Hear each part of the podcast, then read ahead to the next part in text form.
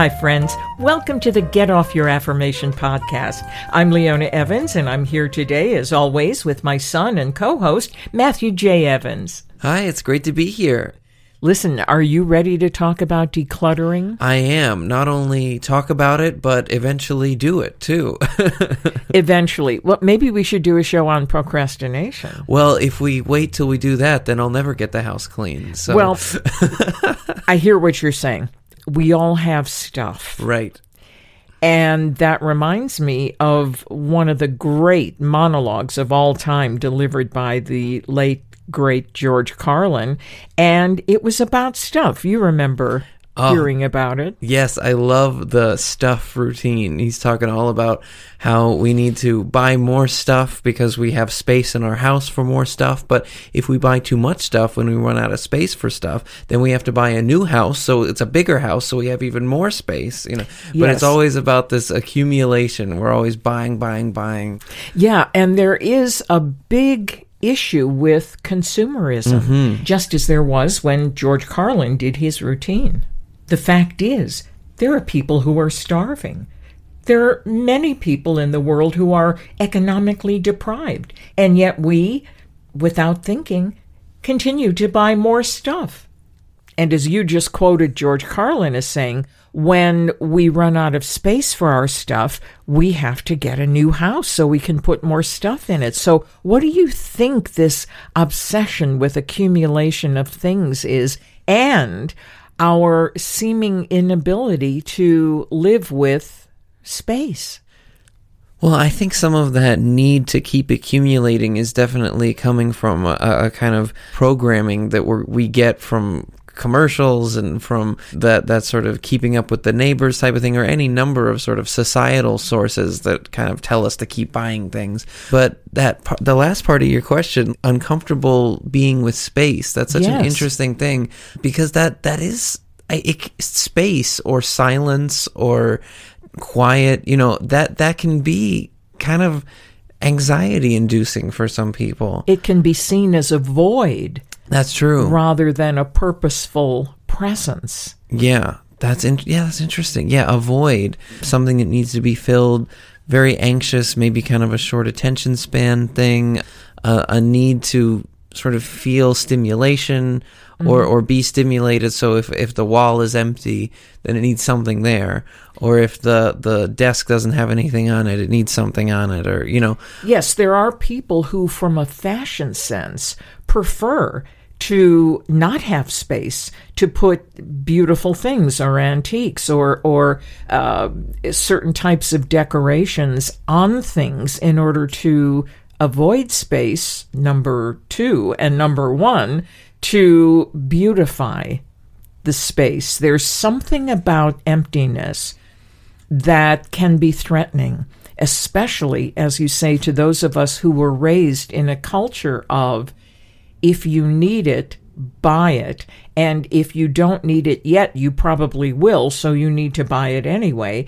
And if you really need it, you might as well buy two because one won't be enough. It'll wear out. There's this sense uh, somehow of incompleteness and of an understanding that when people shop, there has to be a reason for shopping to make us look better, feel better, to make our house cleaner, to make our yard more presentable. There are all kinds of things that we're being told we need. And then there's all kinds of stuff that we tell ourselves that we need. I know for me, one thing I, I have tended to hold on to is music, like paper copies of sheet music and stuff. Stuff that I could scan and have a digital copy and then recycle or at least file in an organized way so it would be clearly labeled or accessible. But instead, it just is kind of in this ungodly pile. Or it was for, I mean, in, in before we moved, there was that one drawer that was just full of loose music and it gave me anxiety to look at. I didn't like looking at it. And anytime I had to go in there, it was a nightmare. Mm-hmm. But I also couldn't find the motivation to actually go through it and organize it at the same time. Well, that's another big problem with accumulation. We can only accumulate so much. And then we start having to pile it up and box it. It no longer becomes available to us. We know we have one of those or two of those somewhere, but we can't find them. And so we end up having to buy more. And in the case of music, you've got the choice of going through hundreds of pieces of music or downloading one for 99 cents. And uh, there's just no choice if you don't have the time or the inclination to do that. And so once we get to the point where we can't access our stuff or it seems overwhelming, then we know that we've got a problem. Mm-hmm. Yeah, then it's not even our stuff anymore if you can't access it, or it just becomes completely unavailable. That that's something you know. Talking about accumulation, where where everything's in boxes or everything's in storage units that are across town or something, and it's like, oh, there has to be a way to manage ourselves where we have what we need available to us. And that's where sometimes we can run into problems because if we have any kind of hoarding inclination, we will tend to think that everything in those boxes, everything in that garage, everything in that storage unit is incredibly valuable and we can't part with it. And so we're actually stuck. We can't use what we have because it's put away in a place that we can't access. And since we need it, we can't get rid of it either. So that's a place where a lot of us find ourselves, many of us find ourselves. And it has a direct translation to our mental and emotional state of well being, doesn't it? I mean, have you found yourself in a place where you were searching for an idea? You just graduated from college, and mm-hmm. so you've spent the last number of years being in that situation where you have something to do, you need to focus and get it done, and yet your mind felt cluttered? Oh, that was practically every day i think um, yeah no it's it's it's really hard and i know how it's such a struggle for so many people finding a good space to focus in, making your study space ideal. You know, it was hard enough on campus trying to find a quiet space or a seemingly quiet place or whatever it was that helped you focus. If it helped having music, if it helped being outside, if it helped being inside. Um, that was a whole series of, of adjustments that you had to find for yourself. Everybody has their own style. What I'm suggesting is that there's a direct correlation between the amount of clutter that we allow ourselves to accumulate and our ability to think clearly, to process our thoughts and feelings in an orderly way. I believe there's a direct correlation between those two things, which is why many experts suggest that if we clean out our space, will be able to write or process our thoughts or journal more successfully because there'll be a clear space where we can focus rather than just a jumble of different ideas and thoughts. And so it seems to a number of experts that clutter in our lives is the direct result of clutter in our consciousness. I think that's very true, but then there are always people like Albert Einstein who famously had a very cluttered desk and messy hair. And didn't wear the same color socks and a whole number of things that I guess is permissible and even humorous when you're an eccentric genius. But on the other hand, he always had a wonderful and loving and supportive woman around him to make sure that he was dressed appropriately for important occasions. Well, I guess it's good to have, have a team around you and, and to know what you need. So if that was what he needed, then I'm glad that he had that. But Absolutely. and but I know, you know, for for for me, the clutter does affect my state of mind. When my room is messy, I'm like more anxious about it or I'm more upset about it. And even if I'm just doing a little something like, oh, just get this, I'll just clean this one desk, get that out of the way. That alone, it's just, oh, much better. Even if it's just a little bit, just making that little progress helps. It does help a lot. And so, my question, my source of confusion here is if you know that, why does it keep getting cluttered again after you clean it? Why is there not a habit in place that causes you to want to keep it that way rather than letting it pile up again and having to go through all that work to do laundry for days on end, you know, when in fact a little bit at a time would be so much more organized. I'm, I'm starting to, to feel like your podcast examples are very uh, personally directed. Well, yes. I mean, that. knowing I that you're know. a brilliant, wonderful, and talented human being, that we understand we all have areas. Yeah, no, are- I no. See, I know, I I know that I would love to be on top of it. I know that it makes me feel better. I know that I find all my things more easily. That I just live a better life all around. I feel better about myself, about my surroundings. Everything, everything is better.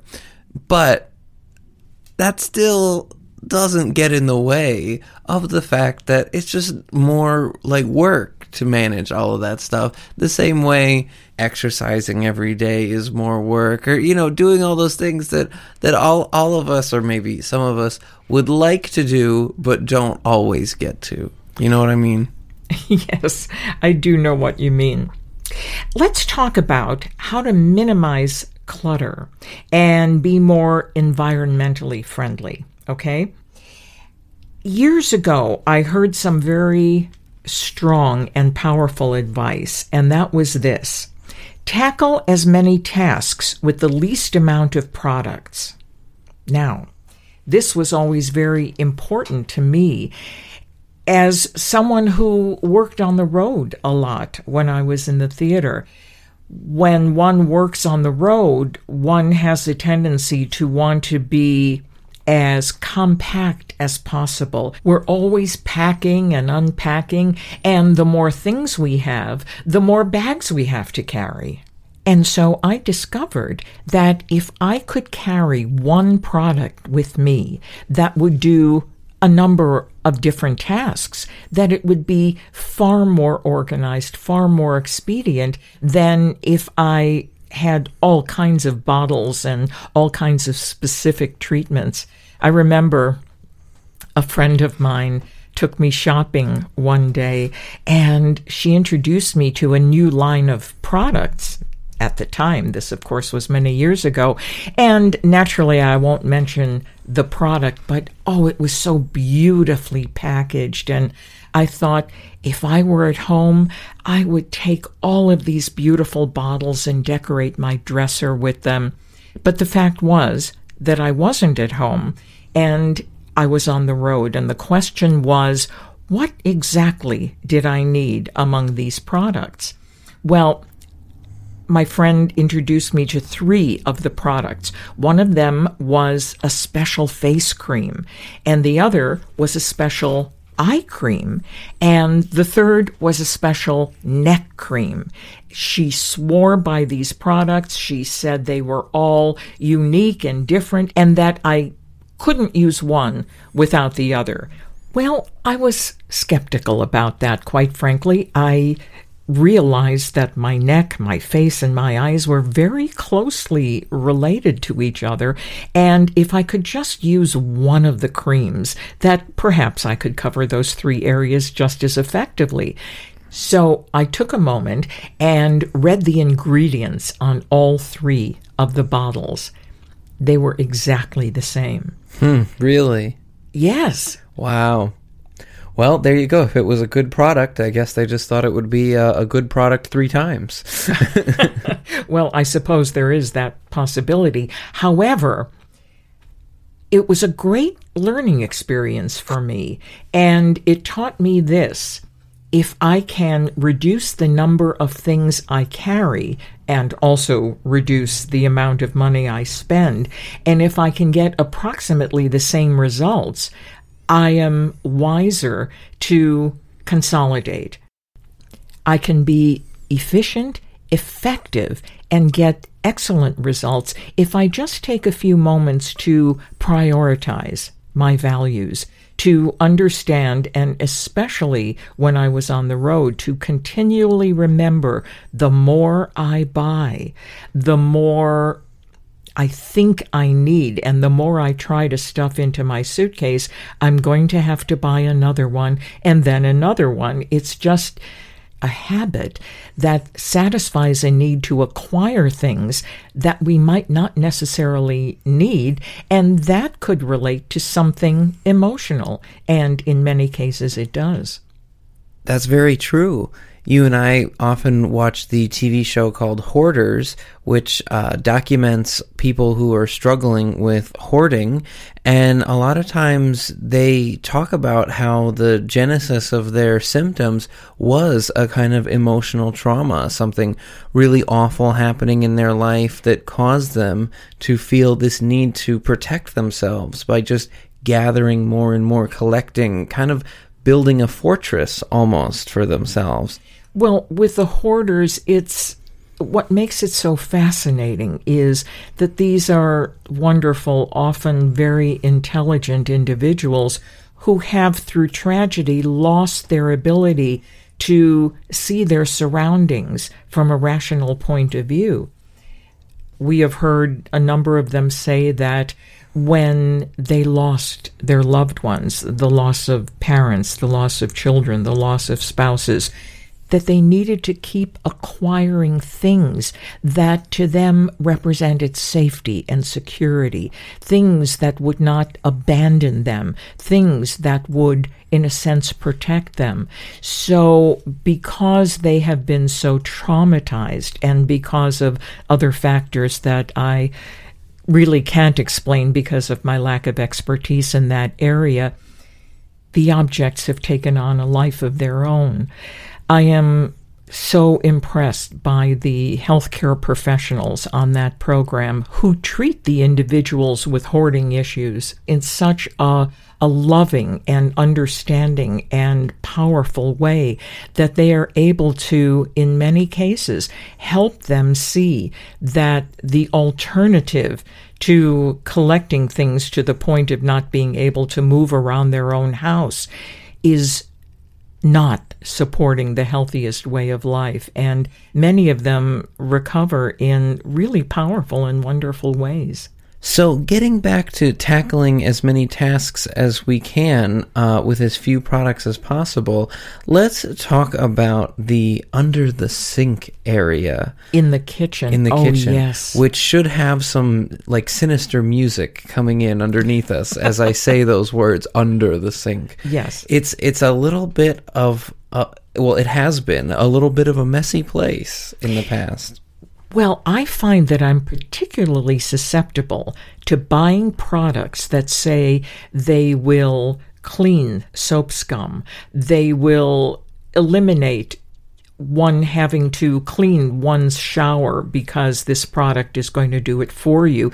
And then, if I think I've bought one of those and I go down the supermarket aisle and I see some provocative advertising that says this product does it better, I'll buy it mm-hmm. because why wouldn't I want it to be better? And so it keeps happening. The quintessential dishwashing liquid, the quintessential floor cleaners, my attraction for doing things more effectively with a new product that can answer all of my cleaning needs has been a very big draw for me over the years. So we found that out when we cleaned under the sink recently and found four or five products that were exactly the same made by different companies promising better results.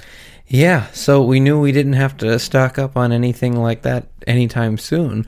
But it was also such a helpful reminder, you know, for in the future to to just be more judicious about what we're getting. Do I already have this? Do I really need this? Am I do I have something that gets this done in the same way, you know? And with those types of products, how benign they look and how adversely they might be affecting the environment without us really examining them much more closely to see what those ingredients are. And that's how we found the magic of vinegar. Vinegar is one of those products that one can use in the kitchen and in the bathroom that tackles many, many tasks, multiple tasks, and it's been around for a long, long time. I underestimated its effectiveness and was thinking that something with so many chemicals in it and such beautiful packaging must be more effective. But again, back to the basics. If we can simplify the number of products that we use and the amount of shopping we do in order to declutter simplify our lives and think very clearly, become very, very conscious and mindful of what we do and why we do it, we can make a number of inroads in reducing our carbon footprint. Yes, I love examples of the people who reduce the products that they use, reduce the amount of things that they buy. Um, there have been some great examples on social media of individuals who are able to use so little and generate so little waste in what they do that they can fit a year's worth of their trash in a mason jar. To me, that's so amazing when we stop to think about how much some of us individuals generate in a day. You know, we can we can make so much waste, so much some of it is literally trash, some of it is just clutter that ends up as stuff in our house. But no matter what our situation is, we should really try to do everything we can to be conscious of what we're generating in our lives. Once we start seeing clutter we need to recognize without shame or blame that somehow, some way, there's more there than needs to be there. And we can take steps to reduce wasteful spending and to honor the clarity and the simplicity of living a conscious life. Thanks so much for listening to the Get Off Your Affirmation podcast. Please get in touch with us by liking our Facebook page and visiting our website, getoffyouraffirmation.com. We look forward to hearing from you. Have a wonderful, uncluttered week. You deserve it.